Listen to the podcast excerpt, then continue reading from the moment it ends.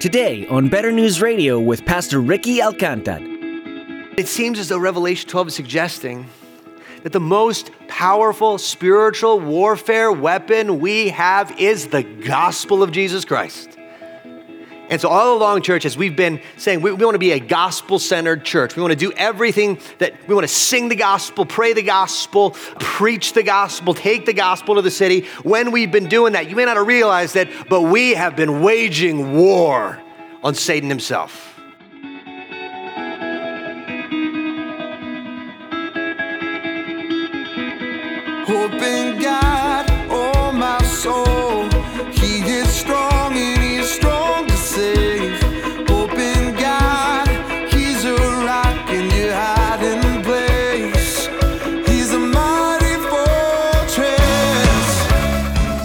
Is powerful.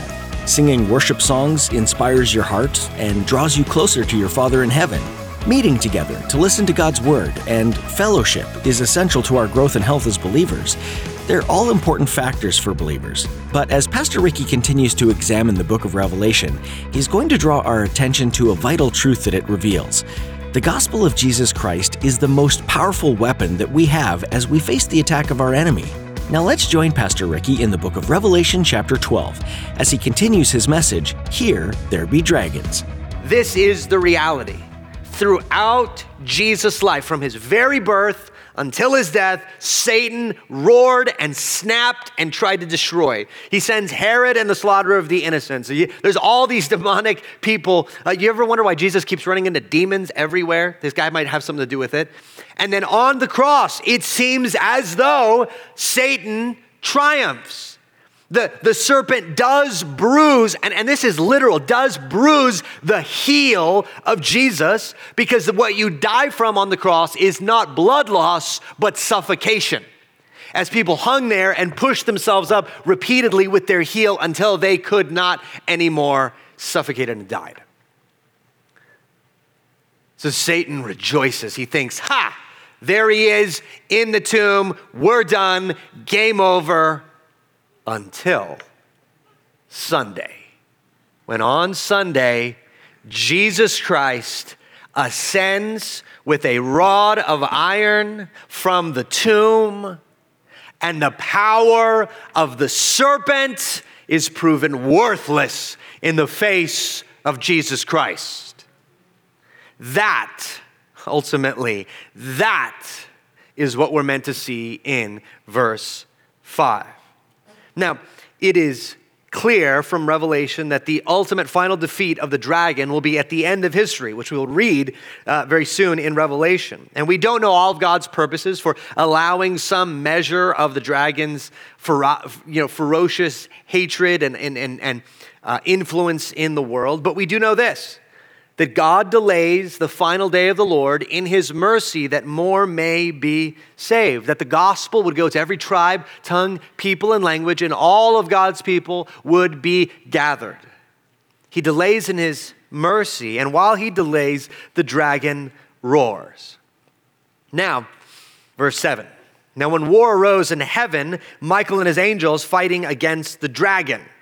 And the dragon and his angels fought back but he was defeated, and there was no longer any place for them in heaven. And the great dragon was thrown down, the ancient serpent who was called the devil and Satan, the deceiver of the whole world. He was thrown down to the earth, and his angels were thrown down with him. And I heard a loud voice in heaven saying, Now the salvation and the power and the kingdom of our God and the authority of his Christ have come. For the accuser of our brothers has been thrown down, who accuses them day and night before our God. Now, there's a key decision. This is exciting, right? I mean, this is this is pretty cool. I mean, especially for me, when I found this part of my Bible at age 12, I was like, there it is. There's the stuff. Spiritual warfare. Now, the, the key decision, though, is, is what is this talking about? Is, is this before even kind of world history? Is this way back before Genesis 1, where, you know, uh, this is the fall of Satan that we're seeing in a flashback? Or is this a, a, flash forward to the end of time where he'll be thrown down? Or is this the present? What, what is going on here? Well, if you're trying to interpret something confusing, look for something clear, right? Like if you're like that, that's really confusing, then look around it for like, okay, well, is there any place, is there a handhold that I can hold on to here that will help me get there? And there is. I think it's verse 10. Now the salvation and the power and the kingdom of our God and the authority of his Christ have come. So when is that? Well, it seems like when Christ completed his death and res- resurrection and return to the right hand of the Father, right? I mean, it, it, that is what it seemed on its face to, to, to, to say to us. Now, the salvation and power and the kingdom of our God and the authority of his Christ have come, especially in context with the preceding verses. And that seems to line up uh, with other sections of scripture like John 12, 31 or Luke 10, 18 that suggests during the ministry of Jesus, he, he makes this reference to Satan falling like lightning, meaning Jesus has shown up. The seed of the woman has shown up, and Satan's power is about to be curtailed. Now, it could be, uh, now, why would it say then that Michael and his army, though, remove the devil and his demons from heaven? Wouldn't it be Jesus? Well, it could be that what is in view here is that until the work of Christ, Satan was allowed to have some level of access or standing in heaven in order to make his accusations against the people of God. So we see this in, in Job, for example. But now, after the cross, now after the death and resurrection of God, Satan loses the standing by which to make any accusation. So just think of it this way before Jesus, Satan had, I think it was, uh, it was uh, Beale who said, Satan had a little bit of a point before Jesus. Meaning this any believer or any, any Old Testament uh, um, Jewish person that was, was sacrificing uh, the right animals, was doing the right things. Uh, but we read in Hebrews the blood of bulls and goats cannot take away sin. So they would die after having made these sacrifices in faith to the Lord, but it was kind of like, well, but how are you going to remove their sin? That one died, and so Satan would come up and say, Look at this one, look at this one, another one. He made the sacrifice, he did this, but, but look at how he talked to his wife. Look at how he moved the boundary at his neighbor's property. Oh, and this one, look, look, they committed adultery in their heart. Can't you see that over and over and over again? And he accuses and he accuses, and look at that one, and look at this one, and look at that one. And, and they're a sinner. They're a sinner. They must be cast out. They're a sinner. They must be damned. They're a sinner. But what happens after the life, death, and resurrection of Jesus? The accuser of the brethren, before the accusation can leave his mouth, is silenced by the blood of Jesus. Here's what happens over and over and over again Satan says, But what about this one? And Jesus says, Covered. What about that one? Saved. What about that one? Redeemed. What about that one? Reconciled. What about that one? Justified. And I may be reading a little bit into this, but I think what happens is Jesus says, Michael, could get this guy out of here for me? And Michael says, With pleasure, sir. And Satan and his demons are like, No, we want to stay here. We're going to level accusations. And Michael says, Uh uh-uh. uh You have no standing, Satan. That, I think, is what we see in view here. Now, again, verse 10 lays out a reality that the salvation and power and kingdom of God and the authority of Christ has come, and the accuser of the brothers have been thrown down. And for this part of it, we're just in the stands, we're clapping. We're like, Get him, Jesus! Get him, Michael! Yeah! And yet, then in verse 11, we discover, oh, we're on the field. Verse 11, and they have conquered him. They, who's they? The saints. They have conquered him by the blood of the Lamb and the word of their testimony, for they love not their lives even to death. Therefore, rejoice, O heavens, and you who dwell in them. Now, here is what is surprising. We're, we're not passive observers. The, the people of God are not passive observers. They are on the field. And this phrase, they have conquered, Vince and I were looking at this this week. Uh, Vince helped me note that, that that phrase, which is past, I'm sorry, grammar nerd uh, side trail here. Everybody, I'll tell you when to tune back in. That they have conquered is past tense, but in the original language, it's what's called the aorist tense, which is the summary tense. Meaning, from a cosmic perspective, it's like we look back, we see the whole history of God's people, and the summary statement over God's people is they have conquered. Meaning this Old Testament, conquered. The believers in the first century conquered, second century conquered, third century conquered, fourth, fifth, 21st century. Here's the end of the story in the 21st century. They have conquered. Until the end of time, when Jesus returns to claim his bride, that will be the summary statement over the church. They have conquered. Oh, isn't that good news? Wouldn't that, wouldn't that be encouraging to read in the second or third century where you're like, Caesar seems pretty powerful. These people don't like us. Now you're also telling us about a dragon. What are we supposed to do with this? Jesus says, the summary over you, brothers and sisters, is they've conquered. And, and, and isn't that not what we see? In the first century, where it seemed like the church was hanging on by a thread, about to be snuffed out by the power of Rome, the gospel spread to Samaria and Judea and North Africa and into Italy. And the centuries since then, it, it, it, continued to spread through Europe into Africa. And, and here's one of the most unique things about Christianity versus other world religions the center of Christianity keeps moving and changing. Where other religions have their center fixed with an ethnic group, a people group, uh, uh, and for the most part stay there and may spread out from there, Christianity is just all over the place. It's here, now it's here, now it's here, now it's here. It's everywhere. Why? Satan continues to fail year after year after year. And he will continue until the end. Now, notice though what it says Satan's big weapon is, right? Satan's big ability. My, my son uh, Cohen is into Pokemon cards right now. So if you're 11 or 12, this is where you jump back into the message. He's into Pokemon cards, and there's like it, on each Pokemon, there's like an attack, and they have like a lame attack and an okay attack, and then like the boom, like you dead.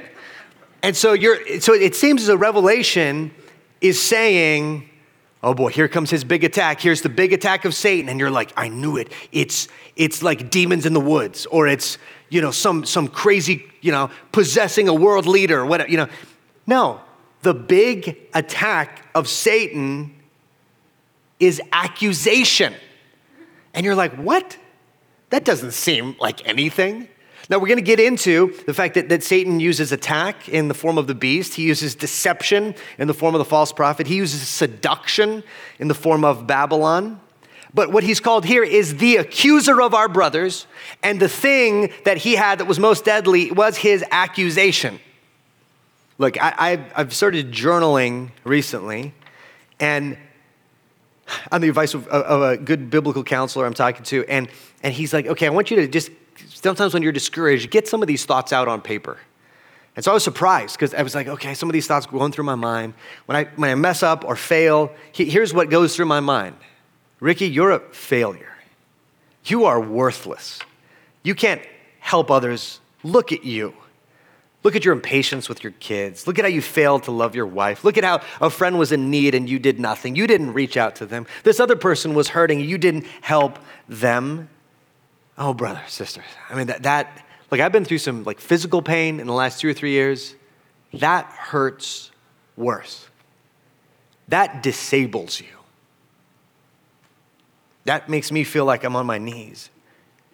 So I was, I was, sharing this with somebody, and they, they listened to a little bit of that, and they just said, You know, that sounds satanic.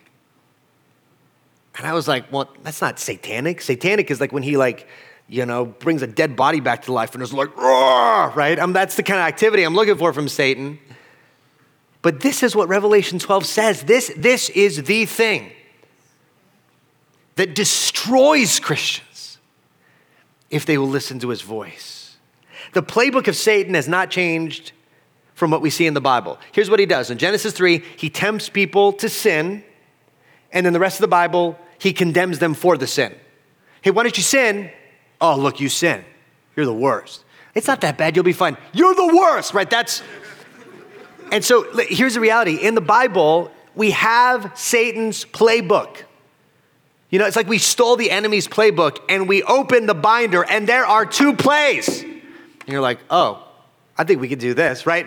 Play number one seduction, deception. Play number two condemnation, accusation. Over and over and over and over again. So, what do the people of God do? I remember being on the phone with that guy I was talking to with all this complicated demonology stuff. And, and, and I said, Well, brother, are you a Christian? and he's like, Well, what do you mean? He's like, I read my Bible. And I'm like, No, no, no, but, but are you a Christian? Have you believed in the Lord Jesus Christ for your salvation? Called upon the name of the Lord and committed to follow him all the days of your life? And he was like, Well, sometimes I go to church. And I'm like, No, that not what I'm talking about. So I began to draw him out and I began to realize I, I don't know if this guy is a Christian. So I, I, at the end, kind of in summary, I told him, Brother, the way to silence the enemy is with the blood of the Lamb. Right? That, that is the weapon laid out for us in Revelation chapter 12. And when we do that, James 4 7 says, resist the devil and he will flee. So eh, sometimes we were like, I need to do demon warfare. I need like a chart, I'd like, you know, all over the wall with strings and, you know, doing that stuff. No. This is it, brothers and sisters. They conquered by the blood of the Lamb. Meaning this when Satan brings an accusation, we answer with the blood of the Lamb. I want you to see what this looks like and feels like. For example, the accusation comes. By the way, these are all from me. you write your own. You are so far from God. God would never accept someone like you. You'll never get close to him. But the answer in Ephesians 2 is this But now in Christ Jesus, you who were once far off have been brought near by the blood of Christ. You say, No, Satan, I was far from God, but Christ has brought me near. Or maybe Satan says, You're no one to God. God doesn't care about you. He doesn't see you. He doesn't remember you. His attention is not on you. He has no obligation to you. Galatians 4 says this that Jesus came to redeem those who were under the law so that we might receive adoption as sons. And because you are sons, God has spent the Spirit of His Son into our hearts, crying, Abba, Father. So you are no longer a slave, but a son. And if a son, then an heir through God. And you say, Yes, Satan, because of Jesus' work, we relate to God differently. I was nothing to him. I'm, I was far from him. I had no access to him. But he has grabbed me through the blood of Jesus Christ and made me a son. Amen.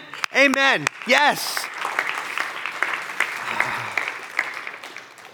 What about this? Your future is without hope. You have no future. You look at the future and it is an empty void. And you wonder if God will be there, if you wonder if God cares about you, you wonder what happens if this marriage breaks up? What happens if my kids turn away from the faith? If I lose my job? If my cancer doesn't improve? What happens then? God doesn't know, God doesn't care. This is the answer 1 Peter 3. Blessed be the God and Father of our Lord Jesus Christ, according to his great mercy. He has caused us to be born again to a living hope through the resurrection of Jesus Christ from the dead. To, listen, to an inheritance that is imperishable, undefiled, unfading kept in heaven for you, who by God's power are being guarded through faith for a salvation ready to be revealed at the last time. Meaning this that when Satan shows you your future and it's an empty void and there's nothing there, you say, No, I can fill in the picture. I know what's going to happen. There is an inheritance, imperishable, undefiled, unfading, kept in heaven for me. And by the way, I, until that day, am being guarded by the power of God Himself. And this is all not my doing. It doesn't depend on how good I can make that future. But I hate it when people are like, you gotta, you gotta, you know, manifest your future. You gotta, you know, kind of project yourself to create a future. No, I can't project nothing, but Jesus can. Look, here, here's the thing. When we make demonology, Satanology, all this stuff so complicated, and we got to do all these complicated things, listen, it's good to, to pray in the name of Jesus. Yes. Resist the devil. Yes. But it seems as though Revelation 12 is suggesting that the most powerful spiritual warfare weapon we have is the gospel of Jesus Christ.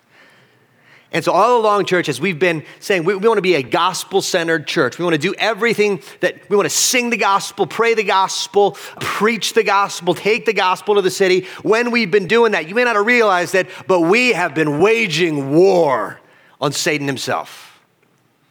Oh, man. There's so much I could say. There is so much I could say here. All right, so here's what I, I want you to just very briefly look at verses 11 to 17.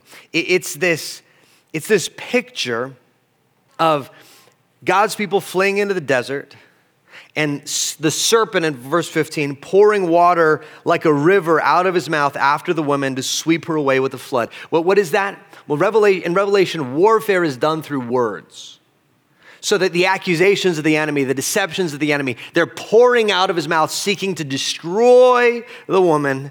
But verse 16, but the earth came to the help of the woman, and the earth opened its mouth and swallowed the river that the dragon had poured. And then the dragon became furious and went off to make war. Look, th- th- this is the reality. The third point is very simple and, and brief trust God's ongoing protection expect that the dragon is going to keep raging. He's going to keep pouring seduction, deception, accusation out of his mouth. We must expect his work. We must not, not forget that some of the thoughts that may haunt you in your mind are just the work of the enemy. But we must also see this God preserves his people from the dragon. Isaiah 43, 2 says, When you pass through the waters, I will be with you, and, though the, and through the rivers, they will not overflow you. What, what, does, that, what does that seem to echo? does that seem to echo the Exodus? Where it seemed, it says, There's no way through this water, there's no way to do it. We're dead. We're about to get killed by a satanic Egyptian army behind us. And, Jesus, and, and, and God Himself parts the waters holds back the waters to preserve his people. God still does the same work today. So expect the work of the enemy, but also expect God will preserve you, brother or sister. When you think, I don't know if I can make it, man, this, this war is hard, the dragon's big, his roar is terrible, I feel the fire, I'm getting singed here. I'm getting more than singed here. God preserves his people. Oh.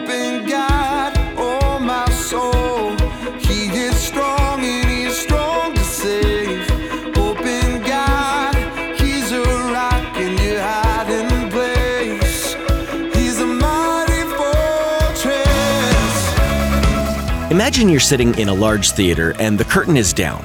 There's a lot of anticipation about what's about to be seen on stage, but the curtain is covering up all of the stage props. As the music starts, the curtain goes up, and you're able to see what's before you.